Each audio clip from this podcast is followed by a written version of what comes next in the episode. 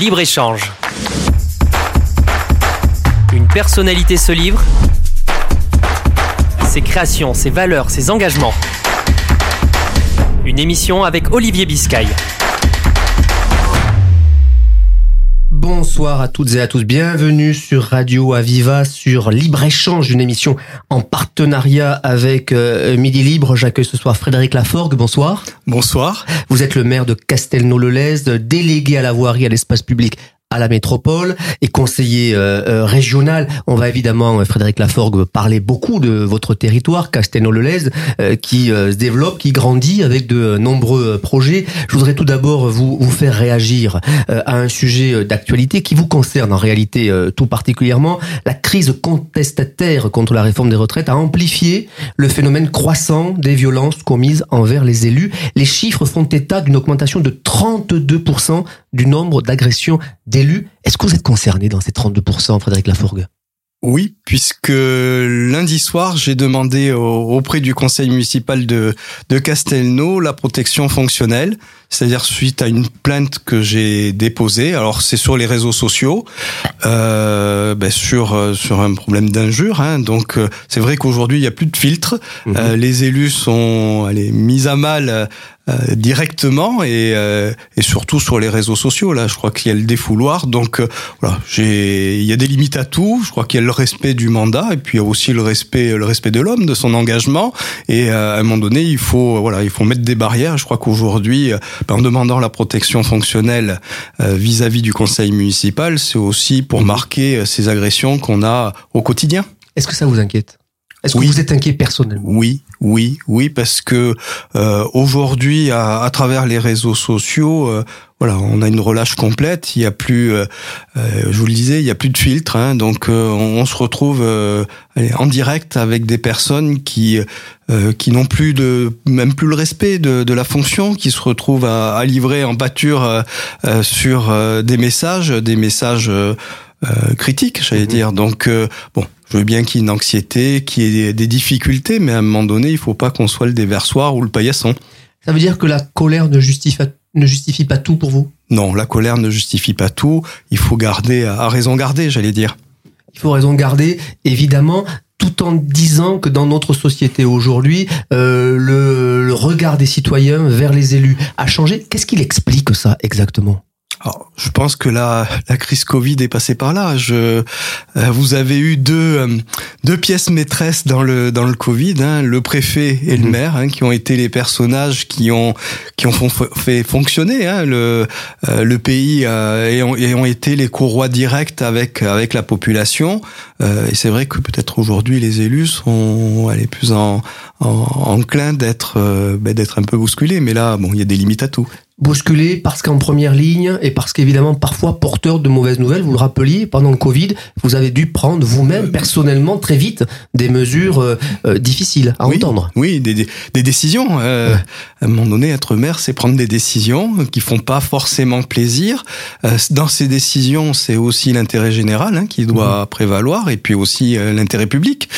donc c'est vrai que pendant cette période Covid, fermer des écoles, fermer des établissements, euh, euh, obliger aussi euh, la population à respecter la loi parce que c'était aussi notre pouvoir de police hein, qui est qui est en jeu de, de maire. C'est vrai que c'est des choses qui sont pas toujours agréables auprès de la population. Puis on a ce, alors c'est vrai que c'est le rôle de maire de, de, de proximité. J'allais mhm. dire le le rôle du préfet d'être le régulateur. Ben, ces deux ces deux courroies de transmission ont fait on fait tourner le le pays pendant allez pendant trois quatre mois où on s'est retrouvé quand même avec un pays à l'arrêt. Et là, il fallait continuer à faire fonctionner quand même les services publics, continuer à faire fonctionner euh, les différentes demandes de, de nos administrés.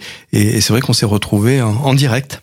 Cette réforme des retraites agite le pays depuis euh, quelques semaines maintenant. Euh, mardi soir, Elisabeth Borne a fait un premier pas invitant les organisations syndicales à un rendez-vous sur les retraites, le travail.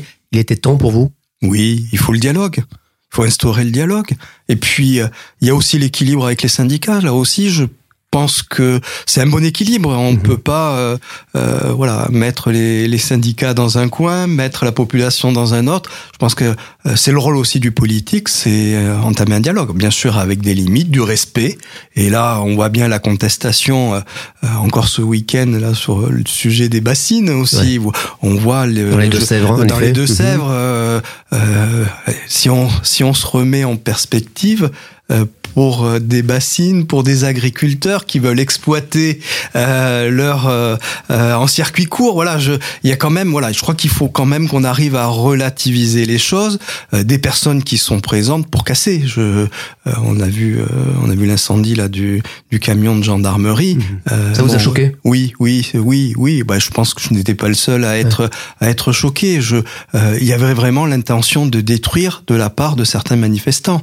Euh, qu'on ait des euh, comment dire des prérogatives, d'essayer de, préserver des choses, mais on n'est pas là pour casser. À un moment donné, il faut que autrement c'est trop facile. Euh, on n'est plus en République.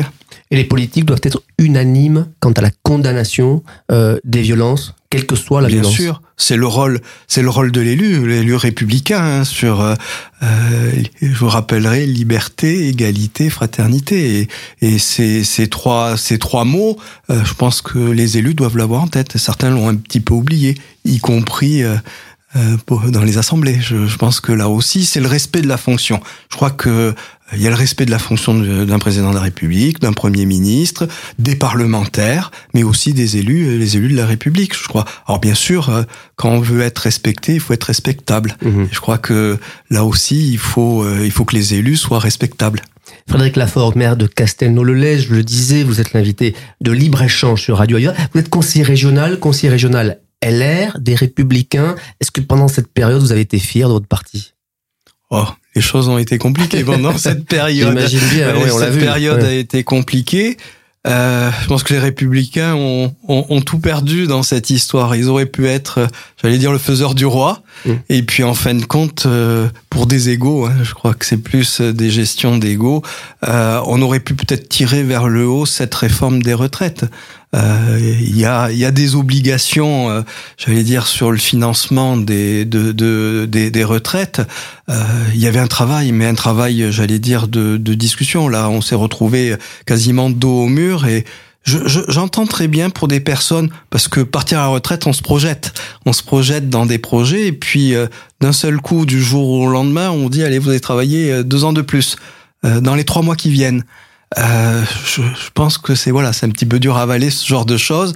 Euh, il fallait préparer. Je pense que euh, il fallait peut-être laisser le temps. Dans dans le texte, il y avait peut-être un laps de temps ou par année de départ euh, de prévoir euh, ce laps de temps pour que les gens puissent s'organiser. Vous prévoyez là dans les anciens textes. On verra si, si le texte est voté, mais euh, vous prévoyez de partir en septembre à la Mhm. retraite, vous prévoyez un voyage parce que voilà tout est truc, puis du jour au lendemain, allez deux ans de plus. Là, je crois que c'est vrai. Je, je comprends hein, cette euh, cette colère. Après, quand on compare à, à d'autres pays européens, ben, c'est vrai que aujourd'hui l'âge de, de Mhm. départ à la retraite en France euh, voilà, fait partie des, des plus bas. Donc euh, euh, voilà, il faut il faut trouver cet, cet équilibre, mais je, je crois que cet équilibre il peut se retrouver qu'à travers la discussion, à travers bien sûr les représentations syndicales, le travail parlementaire, Mhm. parce que ben là aussi on a revu toute la place du Sénat. Hein, dans euh, autant il peut être euh, critiqué, mais on a bien vu ce rôle de régulateur, euh, d'apport de textes, d'amendements qui pouvait être important. Euh, ça aurait dû être aussi le rôle de l'Assemblée. Bon, on a jou- on a eu plus euh, un grand cirque à l'Assemblée nationale que que des députés qui étaient là pour amender, euh, bon, déposer 4000 amendements. Non, je crois il fallait avoir des amendements qui correspondent euh, aux envies du, du peuple et, et non pas à, à jouer à jouer euh, le 20 heures de des journaux ou être en boucle sur les sur les sur les sur les médias. Je crois que là aussi il y a un travail de parlementaire. Je vous disais tout à l'heure, pour être respecté, il faut être respectable et euh, ce travail n'a pas été fait non plus. Les Républicains LR, c'est votre famille de cœur ou de raison? De cœur. Je suis alors euh, j'ai été euh, adhérent en 92 au RPR, UMP, euh, de cœur aujourd'hui. Je ne sais pas si la raison y est. Et qu'est-ce qui vous fait ne pas basculer vers Renaissance, par exemple? Qu'est-ce qui vous fait ne pas basculer vers d'autres formations politiques? Vous avez été conseiller régional, vous avez tiré une liste dans ce département, hein, on s'en rappelle, euh, département de l'Hérault, au nom, aux couleurs euh, de, de LR, euh, contre la vie peut-être de beaucoup de, de proches, et vous êtes resté, vous êtes encore là. Qu'est-ce qui fait que aujourd'hui, qu'est-ce qui fait que c'est défendre son territoire? Vous savez que bon, on s'est séparé euh, avec d'autres élus, euh, j'allais dire Languedoc-Roussillon, euh, d'Aurélien Pradier, parce qu'on on souhaite défendre nos territoires. Vous avez deux présidents de communautés d'agglomération qui sont maires aussi, mhm. des adjoints mairie de Nîmes, bon, Stéphane qui est Stéphane Rossignol, maire, de la Grande Motte, mhm. président de la, la communauté d'agglomération du, du, Pays de l'Or, le maire de Canet, le maire de euh, Michel Pi aussi dans l'Aude. Euh, voilà, on est des élus de terrain, de territoire, on défend aussi nos territoires à la région. Euh, on se retrouvait un petit peu en dichotomie avec plus une présence politique politicienne euh, qu'une déférence de, de, notre territoire. Donc voilà, on n'était plus un petit peu en, en, adéquation, j'allais dire, mais euh, euh, avec des valeurs de, de droite républicaine, de, de, droite gaulliste, de droite humaniste. Moi, c'est aujourd'hui, c'est c'est mon ADN.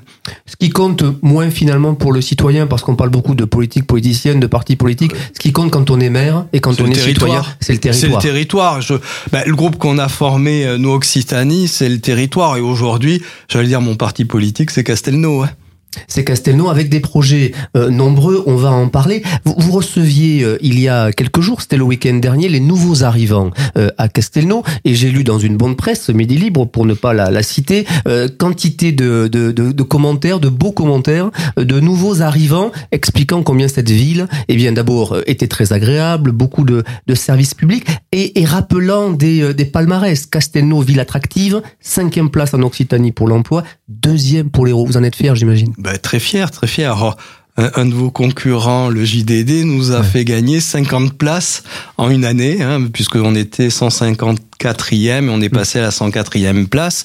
Euh, en effet, oui. Euh, bah, J'allais dire, c'est alors déjà une bonne surprise euh, quand nous avons reçu les nouveaux arrivants. Euh, beaucoup de monde. Ouais, 300, c'est ça, 300 personnes. 300 hein. personnes qu'on a reçues au Chiasma. Mm-hmm. euh, très franchement de très bons retours et des personnes qui sont ravies d'habiter Castelnau. Euh, j'ai mon opposition à les écouter, euh, c'est euh, la terre où il faut surtout pas habiter, où c'est l'horreur. Et, je vois et je vois je vois bien que les nouveaux arrivants sont sont ravis d'habiter Castelnau, bah, de par son attractivité. Vous l'avez rappelé avec les, les classements, attractivité économique, mais aussi attractivité du territoire, bah, de par les mobilités, puisqu'on a on a une ligne de tram, on va mmh. avoir deux lignes de bus tram, les vélos-lignes, euh, service public, service public de proximité. Ben, au niveau éducation, euh, vous partez de la crèche, vous allez jusqu'au bac plus 2, vous restez sur Castelnau, hein, avec bien sûr crèche, école maternelle, école primaire, collège, lycée, lycée Pompidou qui vient d'avoir encore un très bon classement hein, aujourd'hui, je crois.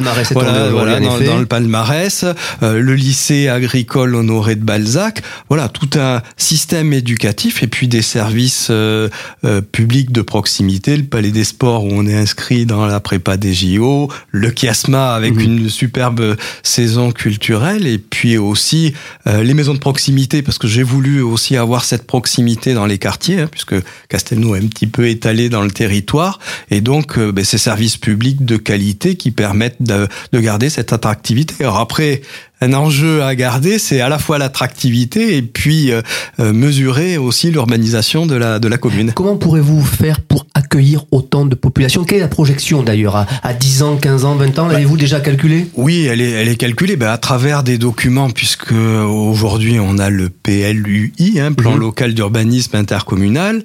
Moi, j'ai souhaité aussi une modification du, du, du PLU, un plan local d'urbanisme avant le PLUI, sur des zones de rénovation urbaine, hein, de redensification que sont l'avenue de l'Europe, mais aussi le centre ancien, parce que je voulais préserver le centre ancien. Donc aujourd'hui, ces documents sont en cours d'être d'être travaillés. Et puis, euh, dans le cadre du PLUI, je vais peut-être revenir un petit peu en arrière parce que euh, moi j'ai des donneurs de leçons qui débarquent euh, là, ça fait deux trois ans qu'ils sont à Castelnau, mais ils ont oublié le passé. Vous parlez de votre opposition voilà, Mes oppositions, parce qu'ils ont lancé un observatoire de l'urbanisme voilà, un observatoire. Hein. Bon, on n'a pas besoin d'observatoire à Castelnau. Je crois que euh, aujourd'hui les choses on les on, on, les suit, on les suit de près. L'évolution, je vais remonter quelques années en arrière, le schéma de cohérence territoriale de 2006 prévoyait tout le sud de Castelnau urbanisé. Il y avait une ligne 6 de tram, vous voyez, mhm. qui partait de Sablassou et qui allait rejoindre la place de l'Europe. Euh, le développement de Reka, ben, voulu par euh, par Georges Frêche à l'époque avec avec mon prédécesseur, avec Jean-Pierre Grand. Hein, le développement économique. Hein. On parlait de Montpellier, euh, la surdouée à l'époque. Mhm. Donc ce développement avec le lancement de Reka. Et puis au fur et à mesure, ben, Scott de 2019 euh, j'ai bloqué, euh, fait bloquer d'abord 36 hectares et puis je sais pas si vous vous souvenez, ça avait été un petit peu, euh, on avait été chahuté par la chambre d'agriculture qui avait demandé à la métropole d'apporter 100 hectares supplémentaires. Mhm. Ben, Castelnau avait joué le jeu, on avait rajouté 20 hectares, hein, donc 20, 20 hectares sur 100, c'était quand même pas une paille. Et ben, on a bloqué 56 hectares. Et aujourd'hui, dans le cadre du PLUI, sur les 130 hectares qui existent au, au sud, 110 sont bloqués. On va en garder 20 hectares à, à, aménager, mais là aussi on est en train de regarder. Il y a des projets. Il y a, des projets, mais les projets où on va étudier. Il y a une, une étude urbaine qui est lancée par par la métropole et la SA 3M. Une, avec des études environnementales, des études de mobilité, des études aussi euh, de bassins euh, mhm. hydrauliques hein, pour pour étudier tout le ruissellement euh, sur sur sur les parcelles avec l'aube rouge. Donc cette étude va être lancée. Dans les projets, ben oui, vous avez le transfert de la clinique du parc. Donc euh, voilà, aujourd'hui, on est aussi sur de, de l'économie avec Med Valley. Mais je tenais à vous rappeler 130 hectares, euh, 20 et peut-être euh, la moitié qui seront aménagés. Donc vous voyez, c'est c'est vraiment. Euh, moi, je, je, parle du grenier de la métropole à cet endroit-là. Euh, il y a même pas 13 ans en arrière, en 2010, il y avait une étude où j'avais des tours un petit peu partout sur ce secteur. Mais aujourd'hui, ça sera des vignes et, et, des champs de blé. Frédéric Lafort, vous récusez l'accusation de la bétonisation qu'on vous renvoie souvent euh, en conseil municipal? Ben, Là aussi, on va refaire le passé. Euh, une deuxième ligne de tram, quand l'État à l'époque mettait 424 millions d'euros, euh, elle demande des contreparties. La contrepartie, c'est une DUP, mhm. donc une déclaration d'utilité publique pour urbaniser le long de l'avenue de l'Europe après, on a été, puisque il y a une extension de la ligne 2 jusqu'à Jacou, avec l'écoquartier de, de Kélus. Euh, je prends l'exemple de l'écoquartier de Kélus. 11 hectares euh, aménagés, 630 logements, avec donc une densité qui était assez basse. Donc un écoquartier, on a tous les prix que, euh, sur sur cet écoquartier et l'avenue de l'Europe. L'avenue de l'Europe, euh, là aussi, je refais un petit peu l'histoire. Euh, une entente entre Georges Frêche et Jean-Pierre Grand. À l'origine, on était à huit étages, comme mhm. autour de la mairie de Montpellier, où vous avez la ligne 1 et la ligne 3. Euh, cette négociation a descendu à, à, R plus 3. Donc euh, euh, là aussi, il y a une limitation de l'urbanisation sur Castelnau.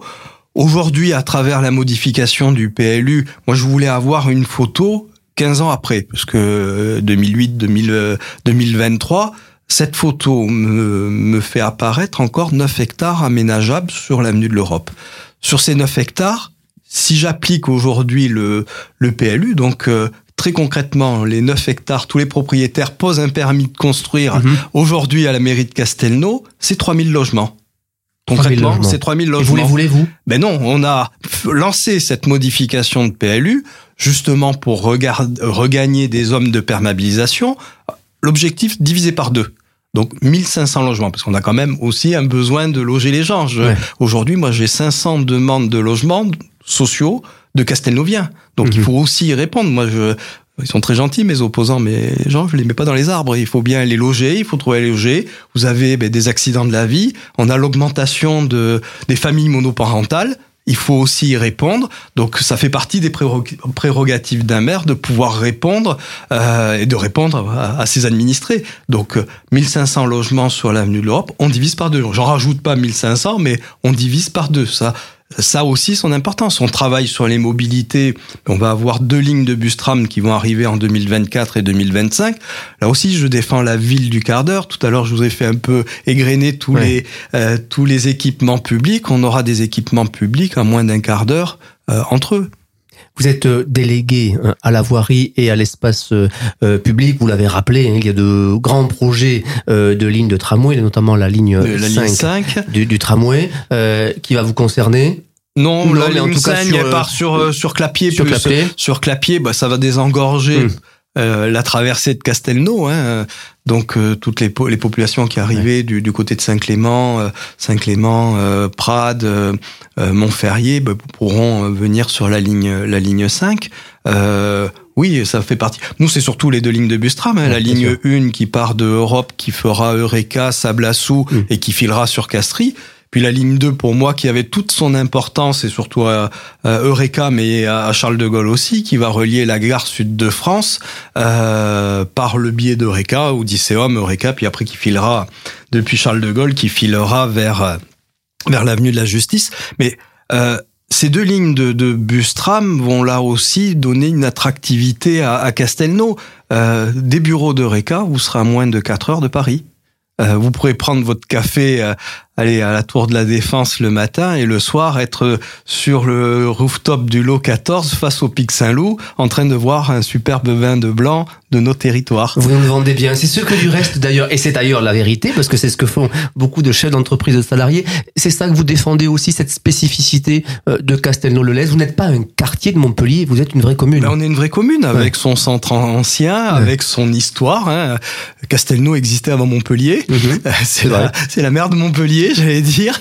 Euh, là, oui, il y a tout un historique. Et puis, ce- je vous- cette attractivité, euh, le Covid est passé par là. Mm. Euh, Changement aussi de euh, le télétravail. Moi, aujourd'hui, dans les nouveaux arrivants, j'ai des personnes qui, euh, j'en ai rencontré qui leur entreprise est à Londres. Et euh, ils sont à Castelnau, Euh, donc ils prennent, euh, euh, ils ont souvent des réunions à Paris, ben, les moins de 4 heures, hein, donc on y, se- on y sera. Donc c'est des nouvelles habitudes, et, mais là j'allais sortir de Castelnau, c'est aussi l'attractivité de notre métropole. Euh, avoir deux gares TGV, pourtant euh, la gare Sud de France a été bien critiquée. Aujourd'hui, c'est euh, euh, c'est vraiment un atout, un atout, un atout majeur.